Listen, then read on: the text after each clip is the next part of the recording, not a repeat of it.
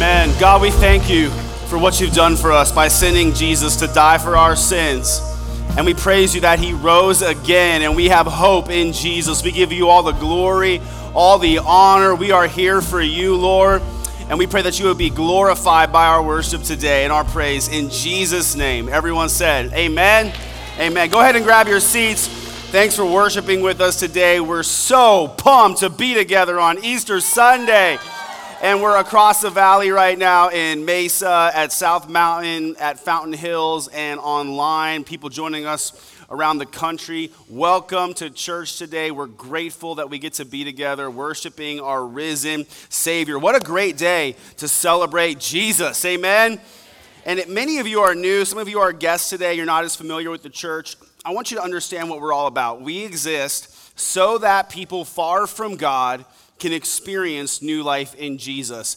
And I'm just going to go out on a limb here and say some of you might be far from God right now. And I want you to know we're here to help you find Him and have a real relationship with Him. And if you're already a Christian, but you'd say, my life doesn't exactly look like the better, fuller life to the full that Jesus offers, we want to help you to experience that. And we'll go on this journey with you and walk by your side.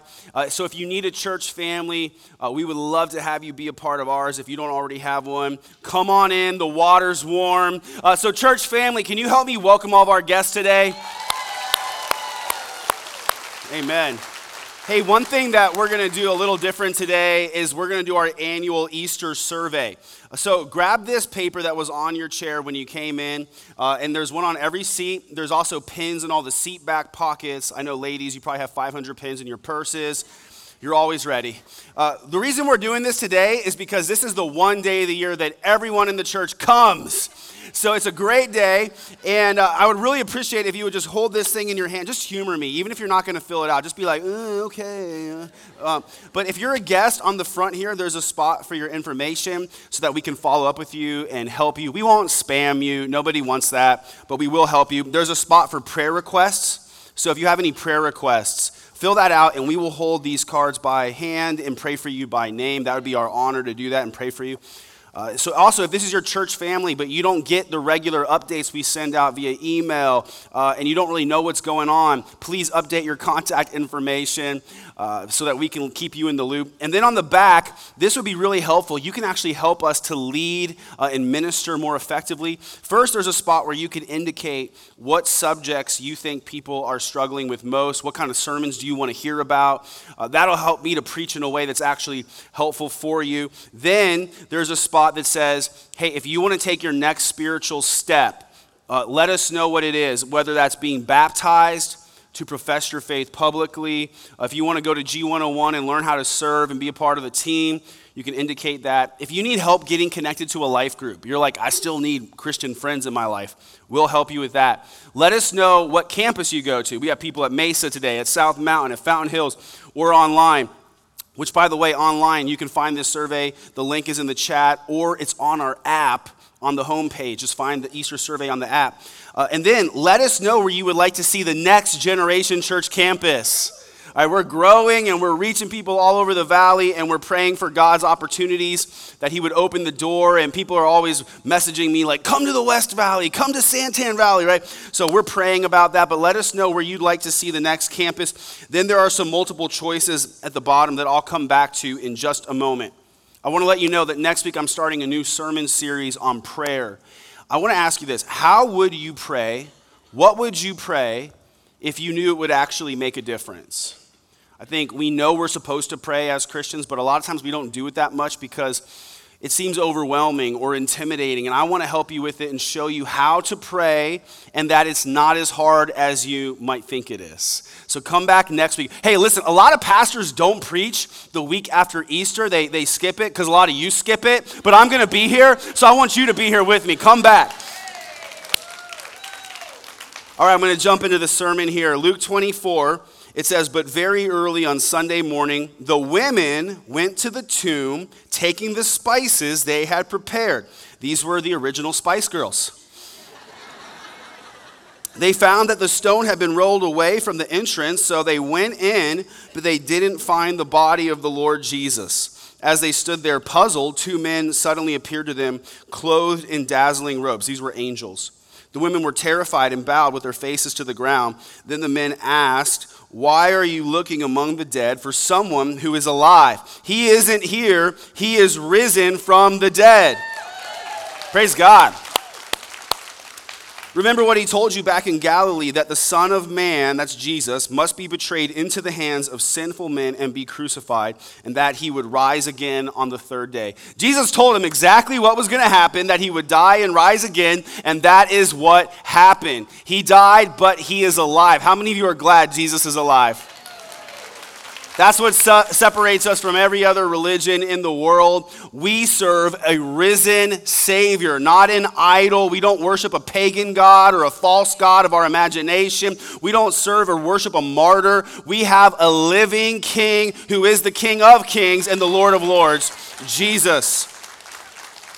And this is the most amazing event in the history of the world the resurrection of Jesus and it has great implications for our lives. And so I want to talk about those today, how it affects you.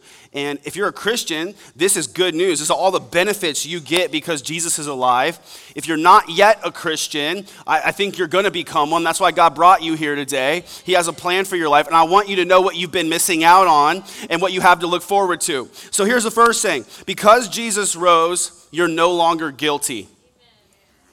The weight of sin is heavy, isn't it? And the guilt that we feel when we've done something wrong. I remember as a little kid, I got caught stealing from a store. I remember as a teenager, uh, a friend showed me pornography. I remember as an adult, losing my temper and embarrassing myself. And the weight of the guilt of sin is heavy. And it can stick with you and follow you for years or even decades, even a lifetime. The guilt that you feel over past sins and mistakes. Now, we all know that we're guilty of sin. We know we've all sinned deep down, but a lot of people, they don't want to face that fact. So rather than humble themselves in repentance, they pridefully rebel against God. Some even march in pride parades to celebrate the sin that grieves God.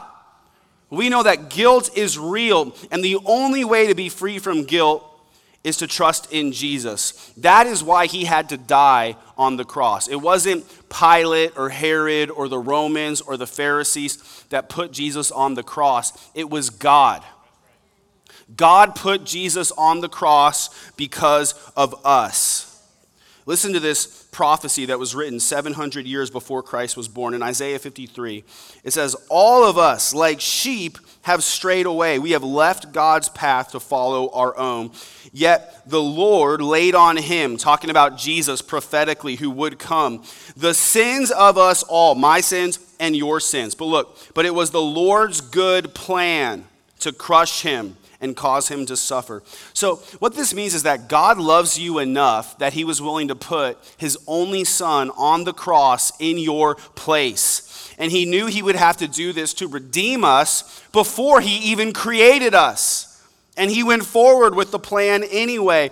And that's why Jesus suffered. He was beaten mercilessly. He had a crown of thorns jammed onto his head. He was mocked and spit on and forced to carry his own cross to the place of his execution. Then he had nails actually driven through his hands and his feet, pinning him to a cross, and was lifted up next to criminals, even though he was innocent. Eventually, a spear was shoved up through his rib cage, piercing his heart, and he died. Why did this happen? It says in Romans 4 that he was delivered over to death for our sins and was raised to life for our justification. So, what that means is, is sin is a really big deal. It, it's so bad that God could pay it alone, only God. So, Jesus, he was like the check that God wrote to pay for your debt. Have you ever had someone write a bad check? Or maybe they wrote you a check and they said, mm, don't cash this till Tuesday. I remember one time in the early days of the internet, I was selling something on eBay, and I got an email uh, that someone wanted to buy what I was selling. Uh, so then I got this check in the mail from this really nice Nigerian prince, and he was like, Oops, I sent you more money than I was supposed to. No problem, I just need you to cash the check, and then just, just send me back the difference. And fortunately, at 18 years old, I was dumb, but I just wasn't that dumb.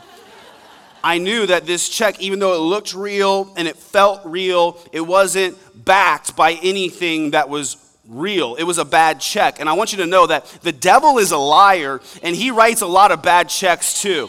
He makes promises that he cannot keep. He promises to satisfy you with sin and sex and power and more money. He promises that other religions also lead to salvation, but he is a liar and he can't keep his promise. Yet Jesus, his death on the cross, it was the payment for your sin. And when he rose again, it proved that the check to pay your debt had cleared. Now you're redeemed, you're guilt free, and you're righteous in God's sight. That's what it means to be justified. You're right with God. Even though we still sin sometimes, that's just the truth. God no longer sees us as sinners, He sees us as saints. Did you know you were a saint? That means sanctified, it means set apart it means that you're set apart from the rest of the world and you're holy and righteous in God's sight. Not because of what you do, but because of the perfect life Jesus lived. Praise God. Second, because Jesus rose, you're free from the power of sin. So you've probably heard someone do something wrong and they said, The devil made me do it. I remember Bart Simpson saying that one time. Uh, it's just an excuse. But in real life, we do have a sinful nature that we're born with that makes us sin. We're actually slaves to sin. And many of you remember a time before Jesus when you were trapped in sin and you wanted to start doing the right things, but you kept doing the wrong things and, and you couldn't stop sinning because you were actually a slave. There, there are even some of you at church today where you live here in America in the land of the free and the home of the brave, praise God, but you're still a spiritual slave to sin. And the only one who can set you free is Jesus. In Romans 6, it says, We know that our old sinful selves were crucified with Christ so that sin might lose its power in our lives. We're no longer slaves to sin. So, when you put your faith in Christ, it's like you were being nailed to the cross with him. And the old sinner you is still nailed to that cross. He's dead. He's gone. The sinner Ryan is gone. In Colossians 2, it says, But you were buried with Christ when you were baptized, and with him you were raised to new life because you trusted the mighty power of God who raised Christ from the dead. So the old sinner you who couldn't stop sinning, that guy was nailed to the cross and buried in the tomb with Christ. A funeral was held for sinner you. That guy's gone. So, and that's the mysterious spiritual truth of baptism. When you're baptized in water, it's like a mysterious spiritual unification with Jesus. And as you go down under those waters, it's like you're being buried with Jesus in his tomb. A funeral is held, and goodbye. And then as you come up, up out of the waters, it's like you're being raised to new life with Christ as he came out of the tomb. Now you're a new creation in Christ. And the new you doesn't have to sin anymore. You're no longer a slave to sin, you're a child of God. On that note, some of you might be here at a church today, online, watching. Maybe you've already become a Christian, but you've never been baptized in water. And there are a lot of people in that boat um, for different reasons. Uh, let, me, let me say this if you were baptized as a baby by your parents, that's cute, but it doesn't count. Because the Bible says, believe and be baptized. That's the order it's supposed to happen in. And you can't believe as a baby. Your parents can't believe for you. You have to put your faith in Jesus and then get baptized of your own free will. Also, if you were baptized into some false religion like Mormonism, that definitely doesn't count. You need to believe in the real Jesus and then be baptized in water. And if you've been putting it off, because I know a lot of Christians, they think of baptism as like the Christian graduation ceremony. And that's not it. Yeah, that's when we get to heaven. Baptism is like the spiritual starting line. And some of you are like, well, I haven't done it because I don't really understand it. You don't even need to understand it fully. You just need to know that Jesus said to do it. So stop putting it off and do it. The next opportunity is May 8th. Shameless plug. And here's number three because Jesus rose, you don't have to fear hell. About 40% of Americans in one survey said they don't believe in hell. And I've heard people say, I don't really want to believe in a God that would send people to hell. And I want to tell them, you know, it doesn't really affect God whether or not you believe in Him. He's not like Tinkerbell. But it will affect you based on your choice to believe in Him or not. It could affect you for all eternity. And so, any spiritual leader or guru or even pastor who says that hell isn't a real place is a liar, liar, gonna have his pants on fire. There are three subjects Jesus actually taught about more than any other heaven, hell, and money. Guess which one people like to hear about, right? Heaven is real, but hell is also real. The truth is, it's a real physical place with fire and pain and suffering and loneliness and darkness. It was originally created for the devil and his demons. That's why it's so terrible, but it was expanded to make room for all the people who would choose to reject Jesus and pay the price for their own sins rather than let Jesus pay it for them. It's a place where those who are there are eternally separated from God. Some people go their whole lives telling God, Leave me alone. And hell is the place where God finally gives them what they asked for. So that means there's no love there, no peace, no joy, and no hope, and there never will be. It's a scary, scary place. And maybe you're thinking, like, you're just trying to scare me. Yeah, but the good news is you don't have to live in fear. You don't have to. In Revelation 1, Jesus said, Don't be afraid. I am the first and the last. I'm the living one. I died, but look, I am alive forever and ever, and I hold the keys of death and Hades. What this looks like is God put Jesus through hell so you wouldn't have to go there. Yet here's the tragic reality most people on earth will choose to go to hell. In fact, there are people at church right now who are currently on the path to hell. In Matthew 7, it says, The highway to hell is broad and its gate is wide for the many who choose that way. Look at this. Everyone in hell chose to be there. But the gateway to life is very narrow and the road is difficult, and only a few ever find it.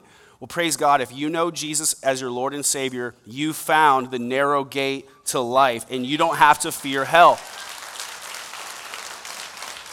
But some of you, if you died unexpectedly tonight, unless something changes, you would open your eyes surrounded by the fire of hell. But it doesn't have to be that way.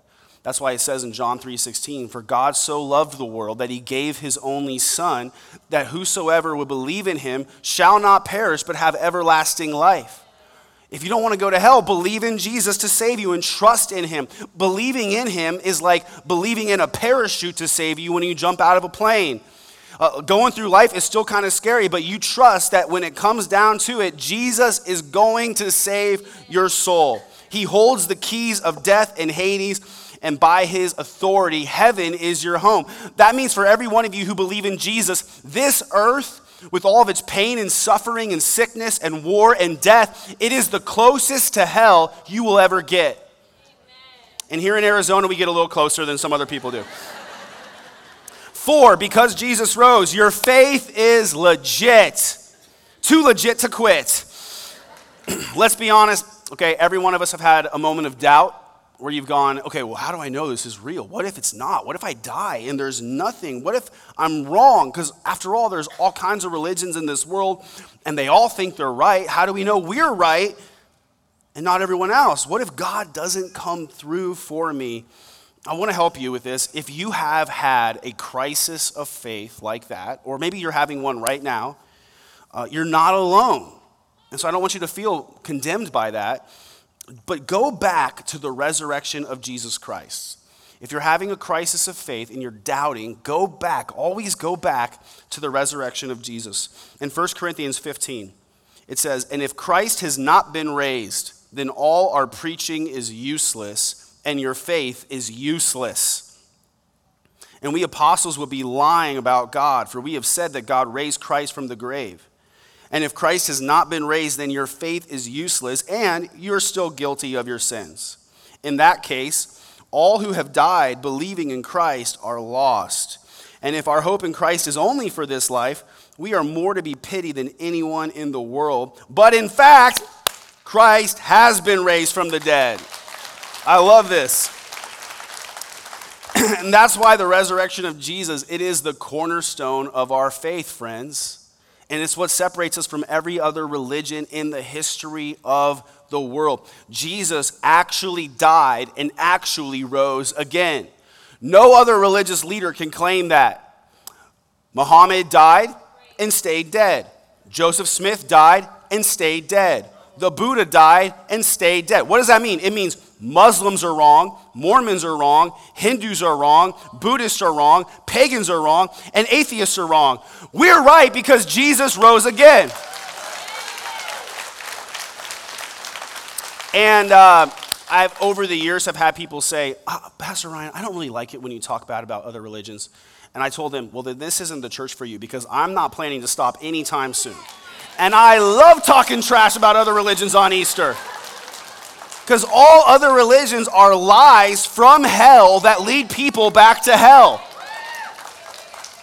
Jesus died and rose again, which he said he would do, proving that you can believe the other things he said.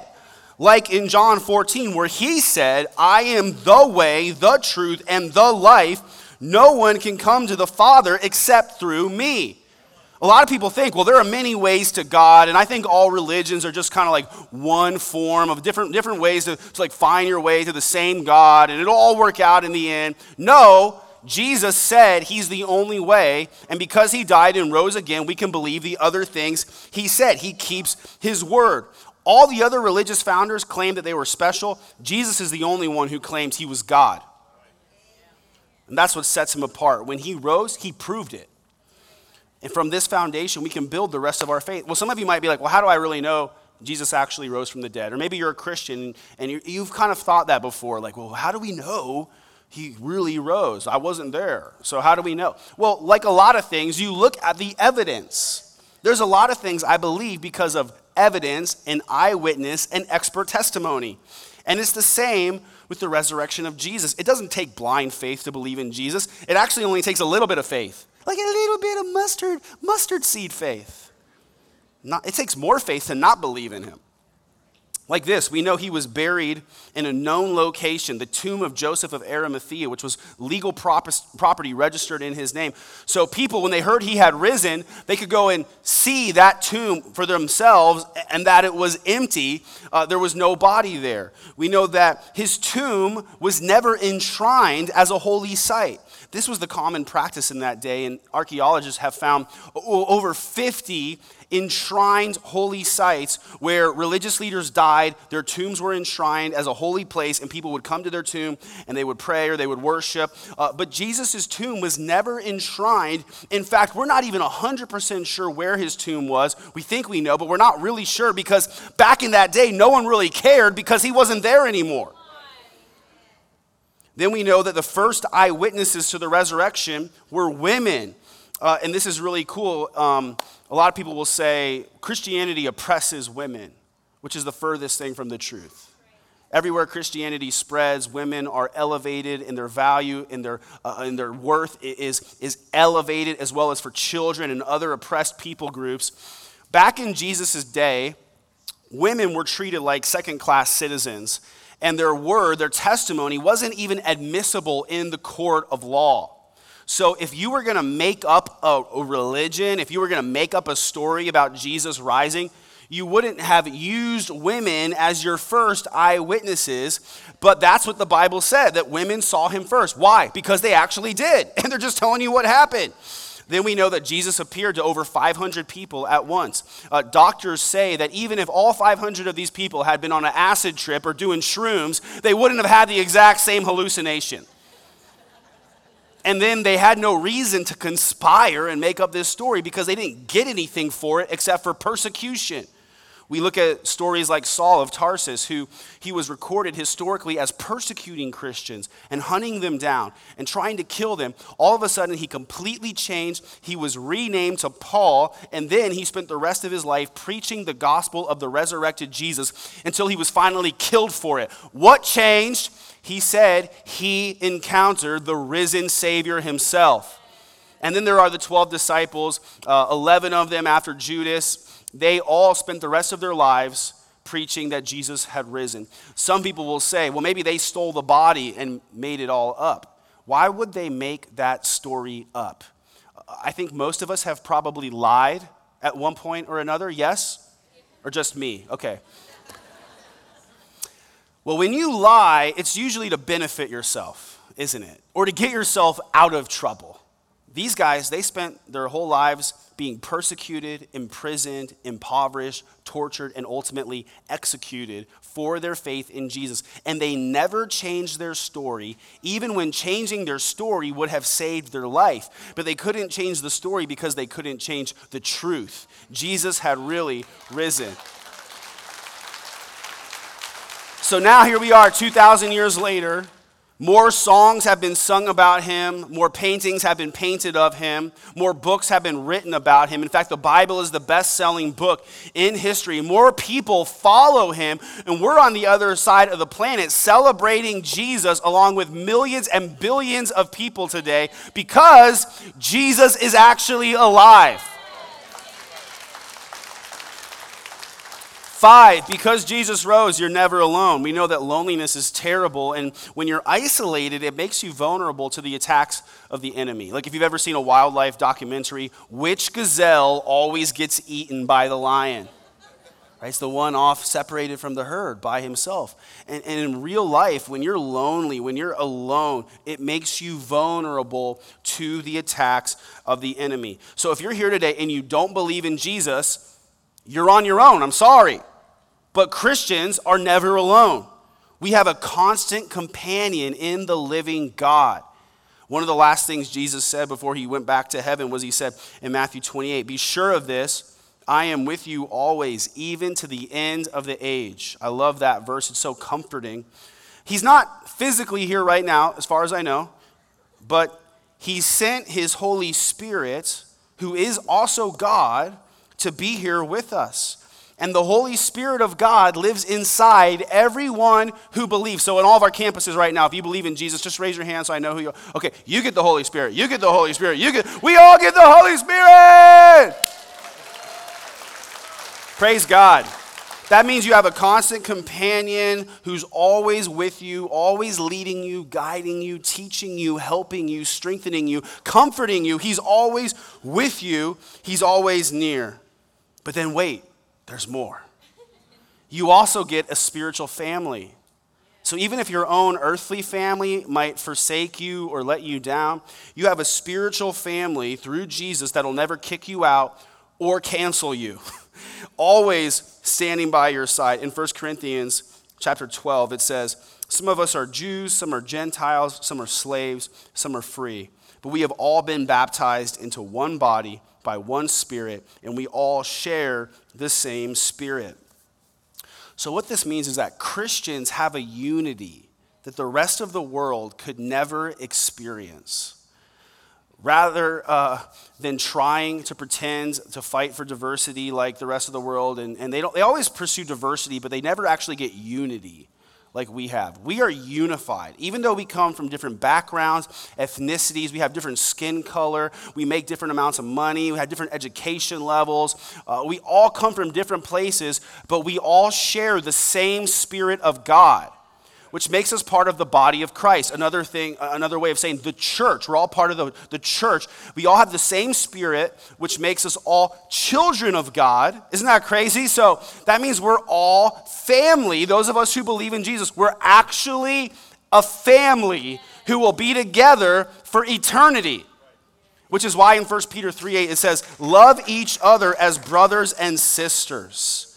I think we need to bring that back in the church world. Like in my, my dad's generation, my grandpa's generation, at church, people would call each other brother and sister. Good to see you, brother. Well, good, good to see you, sister, right? I think if we did that today, maybe Christians wouldn't be fighting with each other as much as they do on the internet, right? We are family, brothers and sisters. We're not alone. And then, six, because Jesus rose, you don't have to give up. When Jesus died and was sealed in that tomb, it definitely looked like defeat. The disciples went home, the devil rejoiced, and it looked like the end, but it wasn't over.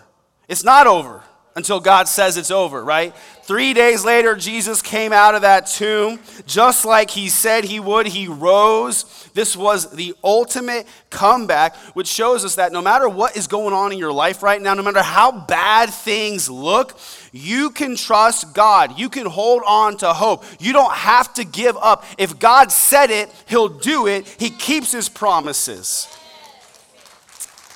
We just sang a song at the beginning of service, and one of the lines was, I believe there's about to be another resurrection. And somebody asked me last week, actually, what does that mean? I told him, it means God is still in the resurrecting business.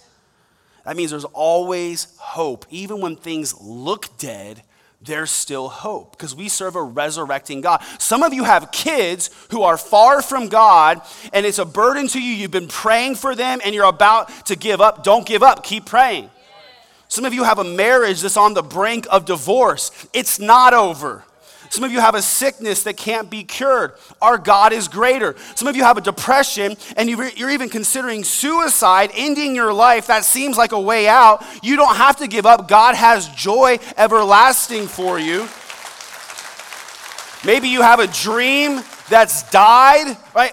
I believe there's about to be another resurrection. God is still saving and still healing and still restoring, so don't give up. It says in Proverbs 24 For the righteous man falls seven times and rises again. We all experience setbacks and failures. We all fall at times. But with God's help, we don't have to give up. We get up because Jesus got up, and the same spirit that raised him from the dead lives in you. So you don't have to give up. Seven, you ready for this, church? Because Jesus rose, you have a purpose. Most people are wandering through life aimlessly, just kind of wondering, like, what's the point of my life? Like, why am I here? But as Christians, we know our purpose. In 1646, a bunch of Christians got together to answer this question uh, What is the chief end of man? Which is a way of asking, What's our purpose? What's the point of mankind? And the answer they came up with was man's chief end is to glorify God and to enjoy Him forever.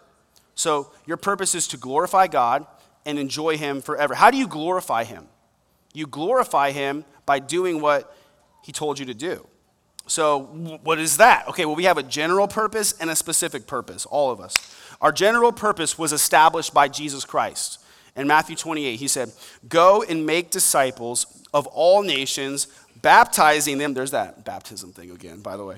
Uh, baptizing them in the name of the Father and the Son and the Holy Spirit. Teach these new disciples to obey all the commands I have given you. I know some people, they get irritated with me at church because I'm preaching sermons all the time. I'm trying to get them to like do stuff for Jesus. Like, why are you always trying to get me to do stuff? Like, well, because obeying Jesus' commands glorifies God. That's your purpose. I'm trying to, to help you live. Uh, and then there are a lot of Christians that don't want to do that.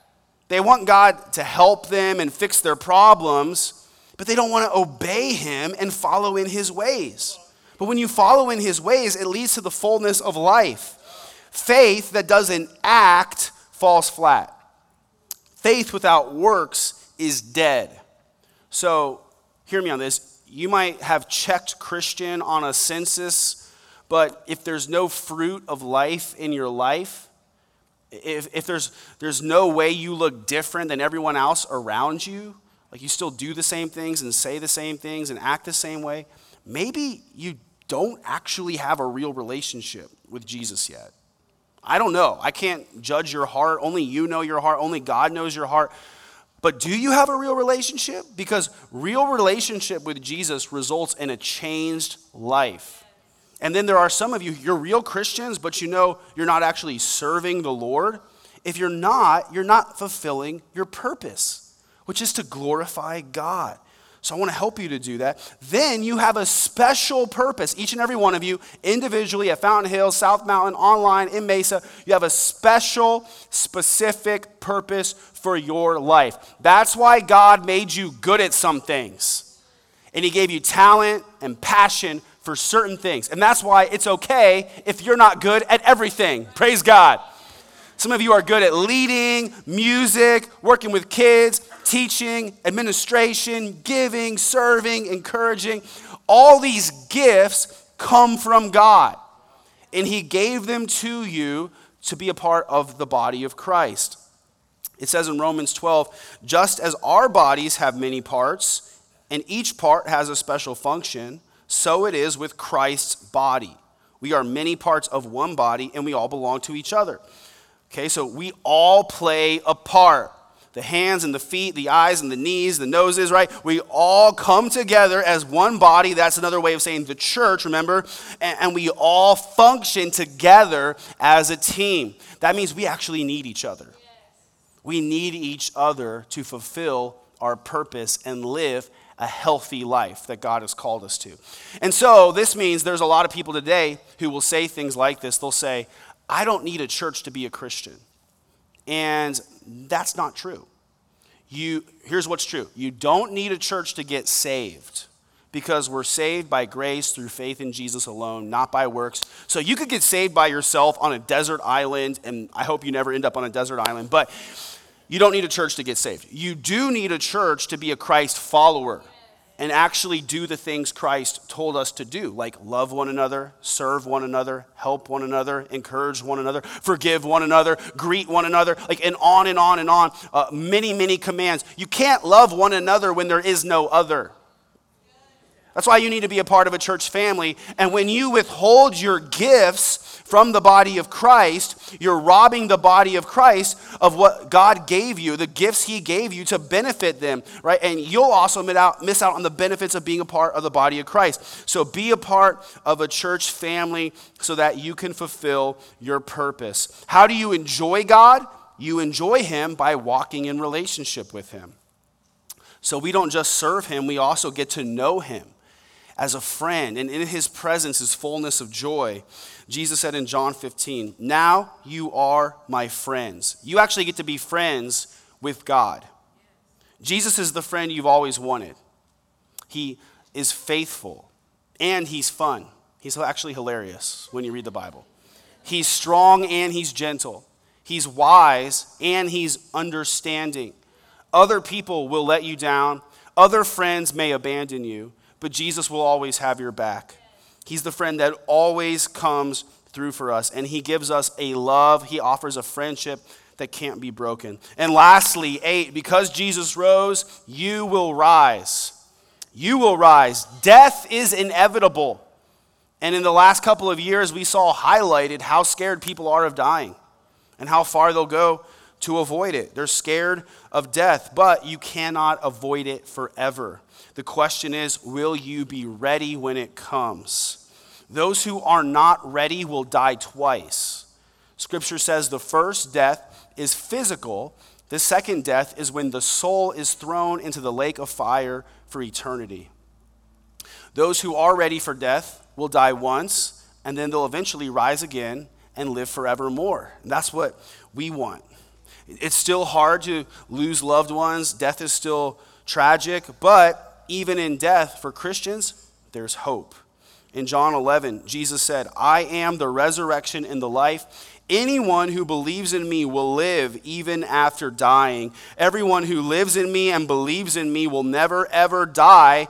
Do you believe this? And he's asking you today, do you believe this? Because your body is going to age, and with enough time, or maybe unexpectedly, you will die. But for Christians, that's not the end and we have hope. In Romans 6, it says, Since we have been united with him in his death, we will also be raised to life as he was.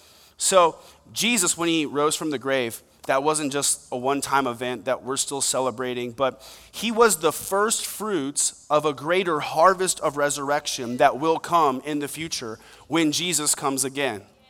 The way that he rose, you will rise. So I'm about to tell you your future.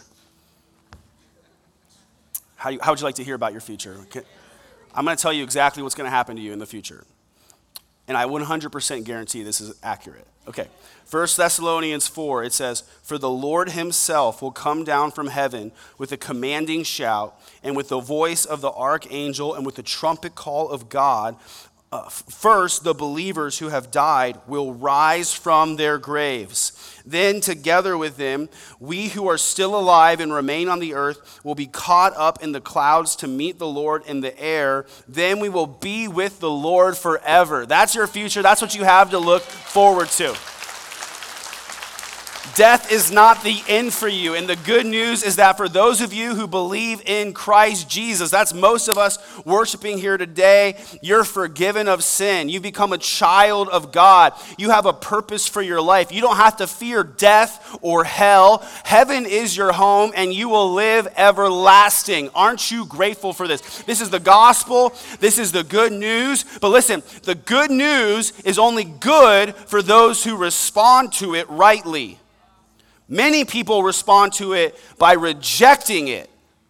But if you actually receive it and receive Jesus, then it's also good news for you. And now here's where I want to give us an opportunity to respond. I want to do it a little different today. So grab your survey again, grab that paper. And there were those four choices along the bottom. I'm just going to have everyone at Mesa, Chapel Services, South Mountain, Fountain Hills, online. Just grab these, uh, hold it in your hand. Again, just humor me. Just humor me. Thank you. Just you can pretend you're going to do it. Just, uh, just grab this. Now there are four choices. I'm going to tell you what these letters represent, and I'm going to ask every single person to make a choice right now. This is actually to help you know exactly where you stand with God. Okay, so A, if you want to ch- check A, that's saying, I'm already in a relationship with Jesus. Not your grandma, not your mom, but you are already in a relationship with Jesus and you're like, I know that I know, I'm saved, I'm forgiven, and I'm going to heaven. Okay, now B is for those of you who say, I want to begin a real relationship with Jesus. You hear us talking today and celebrating, and you're like, I want all these benefits that come from being a Christian. I want to be forgiven. I want to have a purpose. I, I, want to have family. I want to be close to God. I don't want to have to live in fear of death or hell anymore. I want to know I'm going to heaven when I die, hopefully a long time from now. I'm ready to begin a real relationship with Jesus. Check B. And then C is for those of you who would say, I need to consider it more first. That's okay. I appreciate your honesty. Uh, maybe you still have a lot of questions and you're uncertain and you just like i still i still need to consider it more um, the cool thing about christianity is we actually encourage you to ask hard questions other other religions they'll, they'll say like don't don't ask all these questions you just need to trust us in christianity uh, because it's actually all true we're like, yeah, go ahead, ask all the hard questions. Because the more you ask, the stronger your faith will get. But if you're in that boat, I need to consider it more first. First, check C. And then D, you say, I don't ever intend to make that decision. You're like, no thanks. I just came to church today so my wife would stop nagging me. Not interested. I appreciate your honesty. Just go ahead and check D. It's just good to know where you stand. Now, I want to help those of you who checked B to respond. It says in Romans 10 9, if you confess with your mouth that Jesus is Lord and believe in your heart that God raised him from the dead, you will be saved. So I want to help you to do that right now. Let's bow our heads, let's close our eyes at every campus, every location. And if you just selected B, I want to lead you in this prayer. And if you really mean this, then God will forgive your sins and Jesus will save you. The Holy Spirit will come live inside you, and you'll become a new creation in Christ. So just pray this with me and say, God, I ask you to save me. I confess that I'm a sinner and I need forgiveness. I believe Jesus died on the cross for my sins so I could be forgiven. And I believe Jesus rose from the dead so that I could have eternal life. I thank you for loving me. Now I ask you to lead me for the rest of my days in Jesus' name. Hey, with our heads still bowed, if you just prayed that prayer between you and God as a way of just responding and solidifying physically what happened inside of you spiritually just now, I'm going to ask you to be bold and just raise your hand up high between you and God. Just raise your hand. Awesome, awesome. Thank you, thank you, thank you, thank you. Great, great. At South Mountain, at Fountain Hills, online. Great. We praise God. Hey, church, let's stand to our feet. We are going to worship We're going to celebrate. We have so much to be grateful for today, don't we? Come on, let's worship the Lord today. Let's give him praise.